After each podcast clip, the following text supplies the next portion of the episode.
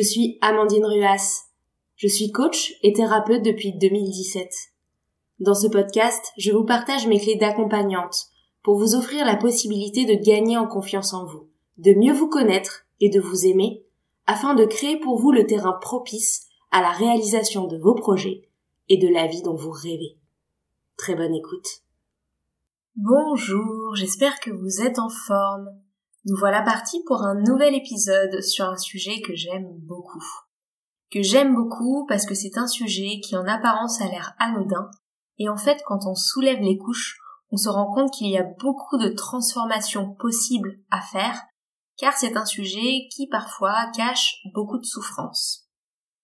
Ce sujet, je le vois beaucoup au cabinet, et ce sujet, il m'a aussi concernée de près ou de loin, il y a quelques années. Ce sujet, c'est le sujet du fait d'être un bourreau de travail, un surperformeur, un perfectionniste, quelqu'un qui n'arrête jamais tant qu'il n'a pas réussi, tant qu'il n'a pas fini, quelqu'un qui réussit tout, et très souvent qui fait très bon effet à son manager, à ses amis qui admirent, à ses parents aussi parfois, à son compagnon ou sa compagne. Quelqu'un donc qui travaille beaucoup plus que la moyenne, parfois au détriment de son énergie, de sa santé, parfois sans même s'en rendre compte, parce que le fait de surperformer, d'être un bourreau de travail ou un perfectionniste, est en fait devenu un mode de vie, une deuxième personnalité, une autre identité. Comme s'il était devenu impossible de faire autrement. Je suis quelqu'un qui aime travailler et qui travaille comme un dingue. Je suis un perfectionniste, j'aime que les choses soient bien faites, et donc je relirai mes dossiers jusqu'à ce que tout soit parfait. Je suis un surperformeur, je ne peux donc pas me permettre de rater ce projet. Le travail et la réussite ne deviennent plus alors des attributs, mais une deuxième identité. Aujourd'hui, c'est de ça dont je vais vous parler. Que cherche-t-on à prouver aux autres et à soi-même quand on est un bourreau de travail, un perfectionniste ou un surperformeur, comme on dit en anglais, donc quelqu'un qui fait preuve de surperformance? Certes, pour soi, ça crée un sens de la fierté, une impression de donner le change, une impression de pouvoir sur sa vie, une impression de force, de contrôle. Peut-être aussi une impression d'être invincible. Autour de nous, ça fait souvent son effet, avec parfois de l'admiration, voire de la jalousie. Mais si ce n'était qu'une seule face de la pièce, cette histoire-là? Et si de l'autre côté de la pièce, il y avait peut-être de l'épuisement, du surmenage, de l'anxiété, de la peur de l'échec, de la peur de décevoir? C'est ça qu'on va aller regarder aujourd'hui. Alors bien sûr, vous êtes peut-être un surperformeur ou un bourreau de travail, vous bossez peut-être énormément et réussissez tout, peut-être parce que pour vous c'est fluide, évident, facile, parce que vous le faites avec le cœur, ce travail, avec l'amour de votre métier ou de vos tâches, avec la joie et l'énergie de la passion, avec l'enthousiasme et l'engouement. Et dans ces cas-là, vous ne correspondez pas forcément au type de profil dont je parle dans cet épisode. Vous correspondez plutôt au profil du passionné. Dans ce cas-là, parfait. Votre travail ne puise pas votre énergie, il vous en donne. Vous réussissez non pas parce que vous avez peur d'échouer, mais parce que vous êtes à fond et passionné par ce que vous faites. Vous n'avez pas peur de l'échec, puisque pour vous, l'échec est une occasion d'apprendre. A contrario, par contre, si vous rendez compte que vous êtes un bourreau de travail, non pas par passion, mais parce que vous vous êtes forgé une identité qui vous enferme, car vous ne savez plus faire autrement qu'être parfait, que réussir, que performer, qu'accepter tous les dossiers, tous les projets, et tout ça par peur de déplaire, de rater ou d'échouer, voire même de ne plus exister au lieu des autres, alors cet épisode va vous intéresser. En anglais, il existe des termes pour parler de ça. On parle d'overachiever, celui qui surperforme, ou de workaholic, l'addict du travail. En France, on dit plutôt bourreau de travail. Cependant, on peut être un bourreau de travail, bien sûr, au travail, mais aussi dans toutes les sphères de notre vie. On peut vouloir s'infliger le fait d'être un parent parfait, présent à tous les spectacles des enfants, organisant les anniversaires surprises des uns et des autres, toujours joyeux, dans la communication bienveillante, ne s'autorisant pas le droit à l'erreur. On peut aussi vouloir être un bourreau de travail dans notre couple, en étant ce conjoint parfait qui gère tout, organise les vacances, les soirées, les sorties, met du piment dans le couple. On peut aussi être ce bourreau de soi dans nos amitiés d'une certaine façon. en se rendant cet ami toujours disponible, toujours présent, qui vient à toutes les fêtes, tous les anniversaires, quelle que soit la fatigue, quelle que soit l'énergie. Et si ce comportement n'était finalement qu'une façon de contrôler? De contrôler sa vie, de contrôler son image, de contrôler les résultats et ce qu'il advient dans notre vie, ou en tout cas ce qui est contrôlable, parce qu'il y a bien sûr des choses qu'on ne peut pas contrôler, aussi parfait que l'on soit. Si un accident survient dans notre vie ou arrive à l'un de nos proches, c'est quelque chose qui n'est pas contrôlable. Mais le fait de vouloir absolument surperformer dans tous les domaines de notre vie et dans tout ce qui semble contrôlable est en fait, à mon sens, et je le vois en séance, une façon de gérer l'anxiété, la peur de l'échec, le besoin de reconnaissance et d'amour. Et oui, parce qu'en s'assurant de faire parfait, d'être parfait, on évite l'inquiétude de situations incontrôlées, du regard négatif des autres, de la peur de ne pas être aimé. Si vous êtes parfait en venant à la soirée d'anniversaire de votre meilleur ami avec un superbe cadeau dans les mains, alors que vous êtes épuisé, que vous auriez eu besoin de rester chez vous dormir et que vous avez pris sur votre temps personnel pour trouver ce cadeau alors que vous n'avez pas une minute à vous depuis des semaines, oui, vous serez cet ami parfait, mais vous n'aurez pas été parfait vis-à-vis de vous. Et ça, vous l'aurez fait simplement pour éviter l'inquiétude de la déception de votre ami, d'un regard peut-être négatif porté sur vous, de la peur de ne plus être cet ami idéal ou d'être moins aimé. Alors, cette envie de toujours surperformer, d'être un bourreau avec vous-même, c'est très pratique en matière d'efficacité, de résultats, d'organisation et de réussite. Ça, c'est clair, c'est super pratique. Et au travail, d'ailleurs, vous êtes souvent congratulé par votre chef, qui est bien content d'avoir un élément pareil sous la main, capable de gérer tous les projets, toutes les urgences, toutes les situations. Sauf qu'en fait, ce bourreau de travail, cet overachiever, ce perfectionniste, il souffre. Il souffre parce qu'il est épuisé. Épuisé de quoi? Eh bien de tenir son image, de tout gérer sur ses épaules, épuisé de sa charge mentale, épuisé de ne pas s'autoriser le droit d'être vulnérable, épuisé de toute l'énergie mentale qu'il met à montrer qu'il est parfait. Parfois, il le sait qu'il est épuisé, il la sent cette fatigue. Mais parfois, il ne le sait même pas. Parce qu'il a tellement bien créé cette identité qu'il a l'impression d'être devenu cette personne. Je ne peux pas faire autrement, c'est comme ça que je fonctionne. C'est mon mode de fonctionnement, je ne peux pas faire les choses à moitié. Jusqu'au jour où le corps parle. Doucement d'abord, avec une entorse, un accident, par exemple chez celui qui fait trop physiquement, qui est trop dur avec lui dans sa pratique sportive ou qui court partout à droite à gauche, des aigreurs d'estomac ou une indigestion ou encore des maux de ventre, chez celui qui cache toutes ses émotions pour faire bonne figure, face à ses enfants, face à son manager, face à ses amis, à la gorge, au larynx, chez celui qui ne dit pas ce qu'il pense et qui ravale ses mots. Donc le corps commence par parler doucement, juste au moment où il vous envoie des messages bien sérieux, et vous vous retrouvez avec des bobos de plus en plus fréquents qui peuvent ensuite devenir de plus en plus graves. Alors posez-vous la question si vous avez l'impression de vous retrouver dans le profil de l'overachiever, est-ce que vous en êtes vraiment conscient? Est-ce que vous êtes conscient de la raison pour laquelle vous le faites?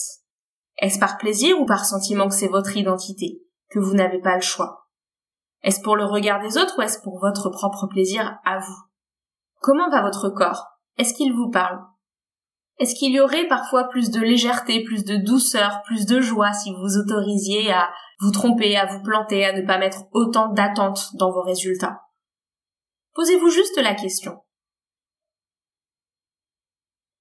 Ce que j'ai envie de poser dans cet épisode, c'est que cet overachiever n'est pas forcément vraiment vous. Il n'est pas forcément véritablement ce que vous désirez être profondément. Très souvent, le fait d'être un bourreau de travail est en fait la trace de notre passé, un automatisme de personne qui est habituée à faire plaisir, à bien faire, un automatisme de bon élève, de personne forte, si bien ancré qu'on en a oublié que c'était un mécanisme de survie qui nous a servi dans l'enfance et qui est devenu une deuxième peau. Alors pourquoi est-ce que je parle ici de mécanisme de survie et pourquoi est-ce que je parle de traces de notre passé ? En fait, très souvent, l'hyperperformance, c'est une stratégie pour s'adapter, pour survivre, pour dépasser la douleur, dans l'enfance le plus souvent, par rapport à un traumatisme passé. Ce traumatisme, ça peut avoir été ce qu'on appelle un traumatisme simple ou un traumatisme direct, c'est-à-dire un traumatisme bien identifié dans le temps. Un accident de voiture, une agression sexuelle, une frayeur parce qu'on s'est fait mordre très fort par un chien, un grand stress quand on a vu un parent malade. Donc un trauma simple, c'est un trauma précis et identifié dans la ligne du temps. Mais le trauma peut être aussi dit complexe, c'est-à-dire qu'il est soit répété, comme des abus sexuels réguliers qui reviennent, ou soit non identifié dans le temps, par exemple quand un parent criait très souvent, ou qu'il était la plupart du temps absent, ou qu'il n'accueillait pas vos émotions. C'est quelque chose qui est répétitif, qui est généralisé et on ne peut pas le dater. Que ce soit un trauma simple ou un trauma complexe, donc, il se trouve que face à ces douleurs, le corps est plutôt bien fait. Et il va alors mettre en place un mécanisme pour protéger le petit enfant qui est en vous. Ce mécanisme, c'est un mécanisme qu'on appelle le mécanisme de dissociation, qui est mis en place par le corps pour ne pas trop souffrir. Il existe plusieurs mécanismes de dissociation. Soit on lutte, et on va se défendre, on va se mettre en colère, on va crier, on va se battre, on va prendre sa vie en main, on va contrôler, on va faire des choses pour reprendre le contrôle sur une situation douloureuse, ne plus sentir cette douleur, ne plus la voir, ne plus lui laisser prendre toute la place. Ça, c'est la première possibilité. La deuxième possibilité, c'est un mécanisme qui est cette fois un mécanisme de repli. On se coupe de nos émotions. Comme ça, on est sûr de rien ressentir. On s'anesthésie. Et même si c'est douloureux, que les parents soient souvent absents, qu'on n'accueille pas vos émotions, de vous faire crier dessus régulièrement, le fait d'être coupé de vos émotions, c'est bien pratique parce que ça vous passe au-dessus. Et enfin, le troisième mécanisme, c'est ce qu'on appelle la soumission. C'est le fait de se plier aux injonctions directes ou indirectes de l'autre, faire ce que dit le parent qui crie, accepter que les parents sont souvent absents, en se disant que c'est normal qu'il travaille beaucoup, se soumettre à son agresseur en se racontant qu'il fait ça pour de bonnes raisons. Voici donc les trois mécanismes. Lutte, repli ou soumission. La surperformance, dans ces trois mécanismes, est un mécanisme de lutte. Il s'agit de reprendre le contrôle. Il s'agit d'une façon d'agir, de prendre les choses en main, de façon à éviter que les émotions trop douloureuses ne surviennent. La surperformance, donc, dès l'enfance, est le fait de faire sans cesse, de montrer, de prouver, de battre l'autre, de gagner, d'être le meilleur, d'être bon à l'école, de répondre aux attentes des parents, d'acheter l'amour de l'autre, afin de ne plus ressentir les émotions douloureuses et d'attirer à soi l'amour et la reconnaissance pour venir réparer ce qui a été blessé en nous. Par exemple, vous deviez être parfait à l'école pour avoir de la reconnaissance de vos parents. Et donc aujourd'hui, vous continuez à l'être au travail, au détriment de votre santé, alors même que vos managers sont déjà très contents de vous et que vous n'avez rien à prouver à personne. Mais le mécanisme de ce petit enfant qui devait absolument être parfait à l'école est devenu un automatisme à l'âge adulte que vous avez continué de mettre en place. Mais tout ça, ce sont des mécanismes de survie. Des mécanismes qui ont été mis en place dans l'enfance et qui sont ensuite devenus des habitudes, mais qui ne sont pas vous à l'âge adulte, qui sont une version de vous qui a créé des habitudes dont elle est capable de se défaire. Une version de vous qui a développé comme façon de moins souffrir d'un traumatisme passé ses comportements pour lutter contre l'anxiété trop forte, la peur de ne pas être aimé, l'incertitude, la peur d'être abandonné, rejeté, trahi, délaissé. Et ces comportements, à l'âge adulte, se sont installés dans le temps, ils se sont sédimentés, alors même qu'à l'âge adulte, ils ne sont plus utiles aujourd'hui. Je vous donne quelques exemples que j'ai vus récemment en séance. Le premier exemple, c'était une jeune femme qui se sentait devoir être parfaite quand elle était enfant, pour avoir la reconnaissance de ses parents. D'être toujours la première pour être félicitée, d'être toujours la première pour pouvoir être câlinée. Et à l'âge adulte, aujourd'hui, elle a continué à l'être au travail, et ça au détriment de sa santé. Aujourd'hui, elle est épuisée, et alors même que ses managers sont déjà très contents d'elle, elle continue. Et elle a l'impression que si elle n'est plus cette super salariée bien meilleure que les autres, elle n'existe plus, elle ne sera plus aimée, elle sera à risque. eh bien, c'est l'enfant en elle, la petite fille en elle, la bonne élève en elle, qui a sédimenté ses habitudes et qui ne s'en est pas délestée à l'âge adulte. Un autre exemple que j'ai vu récemment, c'était un jeune homme cette fois, qui à l'âge adulte était complètement découpé de ses émotions. Il comprenait pas vraiment pourquoi, il disait oui à tout sans jamais se mettre en colère, il pleurait jamais, il disait qu'il n'avait pas peur, il se sentait un peu anesthésié. Et en fait, en faisant le travail, on s'est rendu compte qu'il avait mis en place ce mécanisme de contrôle de ses émotions, parce que quand il était enfant, ses parents criaient beaucoup à la maison, et que s'il pleurait, ou qu'il disait qu'il n'était pas content, ou en colère, ou surpris, il se faisait crier dessus. Et donc il a mis en place un mécanisme, qui est cette fois-ci plutôt un mécanisme de repli, pour paraître parfait de l'extérieur, ne pas blesser ses parents et acheter leur amour. J'ai un troisième exemple d'une jeune femme qui, quand elle était adolescente, devait gérer pour tout le monde à la maison. Elle gérait ses frères et sœurs, elle organisait les repas, les dîners, ses parents étaient absents, et elle se retrouvait à être celle qui gérait tout toute seule. À tel point qu'aujourd'hui, à l'âge adulte, elle dit que elle se retrouve à être toujours celle qui fait pour les autres, pour ses amis, pour son compagnon, pour ses enfants. Elle fait tout à la place des autres et ça lui paraît normal. Et elle a même l'impression d'ailleurs qu'elle ne peut de toute façon compter que sur elle-même, qu'elle est un modèle d'ultra-autonomie, alors qu'au fond elle aimerait tellement se reposer sur les pauses de quelqu'un, mais elle ne peut pas faire parce qu'elle ne sait pas faire, parce que c'est la petite fille en elle, l'adolescente en elle, qui a appris que pour survivre, il fallait faire pour les autres. Et là aussi, elle est devenue une bourreau de travail dans sa vie personnelle, professionnelle, avec ses enfants, en disant « je suis autonome », non pas parce que elle est profondément comme ça, même si bien sûr une partie d'elle l'est, mais elle pourrait être autre chose également.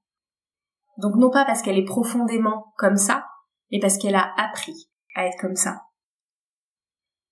On n'est pas, une fois pour toutes et pour toujours, une machine de guerre.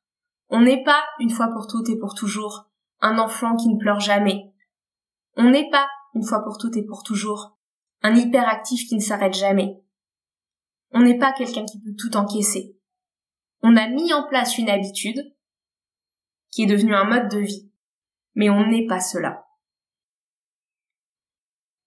Alors vous allez peut-être me dire, oui, mais ce comportement de bourreau de travail, d'overachiever ou de personne parfaite dans la vie, il me sert. Bien sûr qu'il vous sert. Il vous sert pour cette belle carrière, il vous sert pour l'image que vous renvoyez, il vous sert pour l'impression d'avoir votre vie sous contrôle, pour le sentiment de fierté, pour les relations que vous avez entretenues grâce à ça.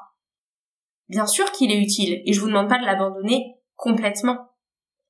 Mais est-il utile par contre d'aller aussi loin ? D'aller jusqu'à l'épuisement, d'aller jusqu'au dégoût, d'aller jusqu'au ras-le-bol ? Est-il utile d'en faire une nouvelle identité au point que c'est devenu rigide, au point que vous ne pouvez plus vous arrêter de travailler ? Que vous ne savez plus dire non aux autres, que vous vous coupez complètement de vos émotions pour paraître parfait de l'extérieur.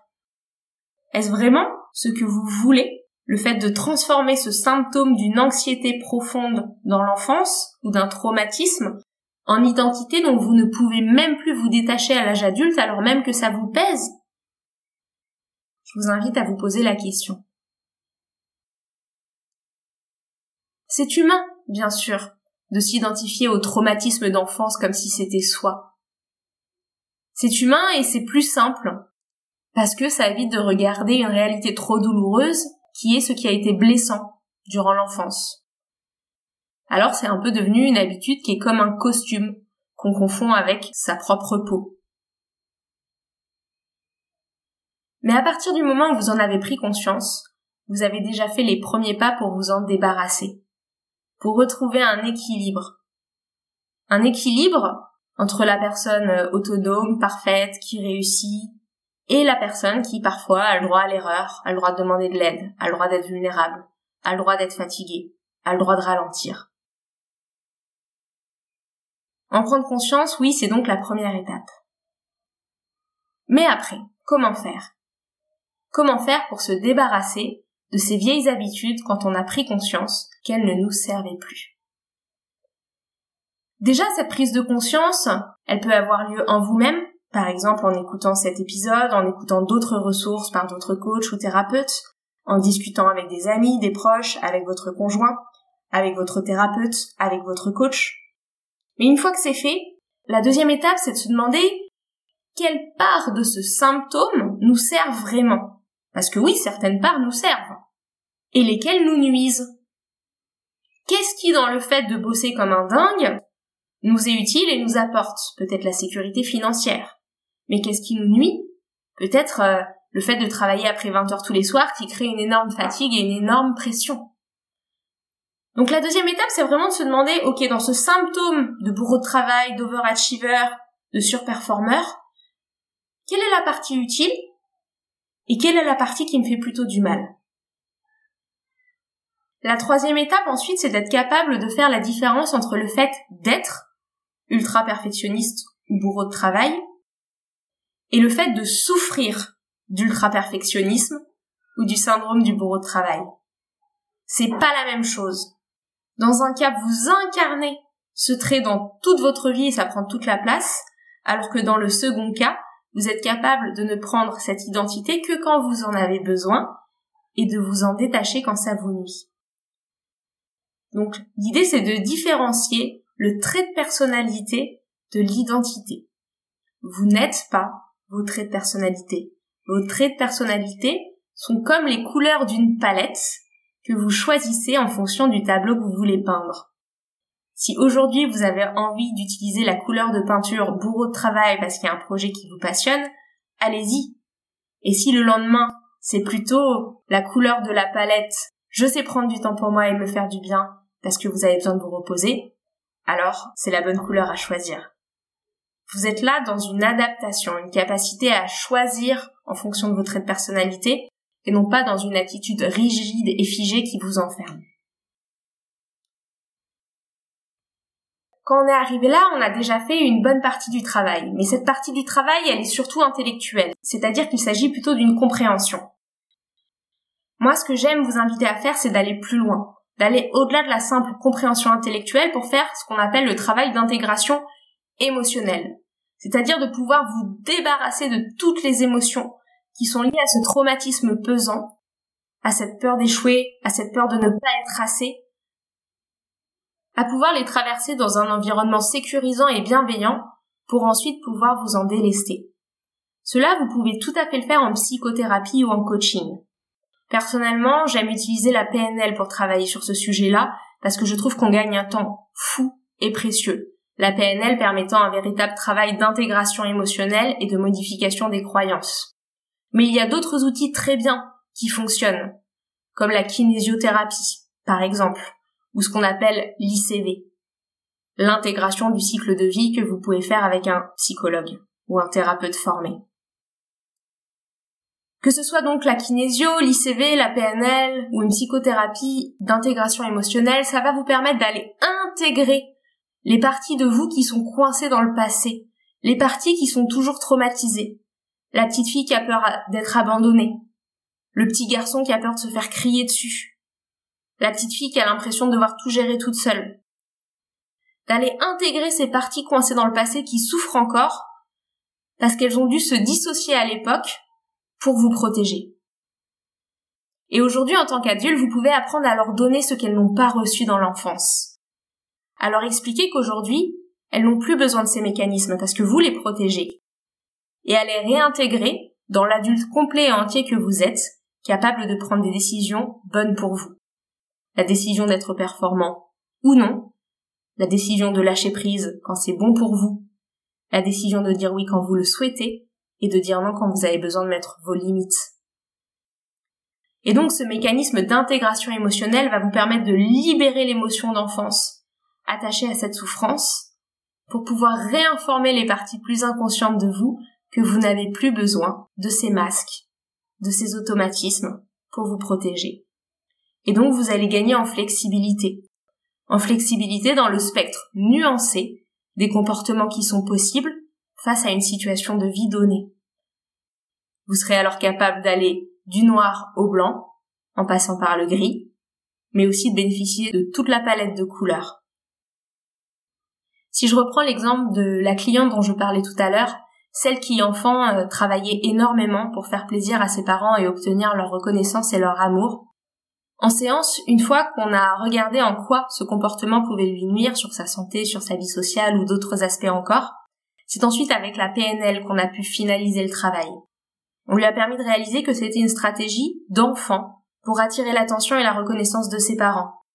Et on lui a permis donc de faire le deuil de cela, de faire le deuil de la reconnaissance qu'elle aurait aimé avoir et qu'elle n'a pas forcément eue, pas de façon inconditionnelle. On lui a permis de prendre cette petite fille dans ses bras, de la consoler et d'accepter qu'à l'âge adulte, c'est elle-même qui peut se donner cette reconnaissance, quoi qu'il arrive. Qu'elle soit bonne dans son travail ou non, qu'elle soit performante ou non.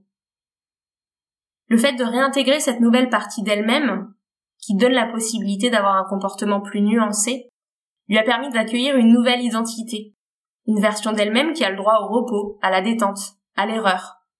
Et cela sans que ça remette en question qui elle est. J'en suis presque émue en parlant. C'est pour ça d'ailleurs que j'aime tant cet outil, la PNL, pour les changements en profondeur qu'il permet. Pour conclure cet épisode, ce qu'il est important de retenir, c'est que si vous avez l'impression de vous épuiser au travail, ou dans votre couple, ou avec vos enfants, si vous avez l'impression d'en faire toujours trop, de vouloir toujours être parfait, de vouloir toujours tout réussir et tout performer et que vous le faites pour les mauvaises raisons, posez-vous la question. À partir de quand avez-vous mis en place cet automatisme, cette attitude? Et qu'est-ce que cela vous servait à ne pas voir dans l'enfance? Quelle souffrance cela vous servait à éviter? Et une fois que vous aurez identifié cela, alors si vous en avez l'envie, n'hésitez pas à poursuivre avec un thérapeute qui saura vous accompagner pour intégrer cette nouvelle partie de vous-même et vous aider à lâcher prise, à continuer à être excellent bien sûr quand vous en avez envie, mais à ne plus en faire une obligation et une injonction. Pour ne pas laisser le passé maîtriser votre vie, mais pour reprendre les rênes et vous créer une vie plus douce, car on peut réussir tout en étant doux avec soi-même. C'est ce que je vous souhaite. J'espère que cet épisode vous aura plu. Si vous avez des questions, n'hésitez pas à me contacter sur mes réseaux sociaux, sur ma page Instagram, amandineruas-coaching, ou via mon site internet www.amandineruas.fr. Pour une séance individuelle, vous pouvez choisir votre rendez-vous dans mon agenda directement. Et si vous avez plutôt envie d'avancer avec les parcours Boost, qui comprennent des vidéos sur les sujets de la confiance en soi pour vous permettre d'avancer en toute autonomie, vous pouvez vous inscrire dès à présent sur mon site. Les 3 premières vidéos sont gratuites si vous voulez simplement découvrir ce que je propose. J'ai hâte de vous retrouver dans le prochain épisode et je vous souhaite une très belle journée. À bientôt.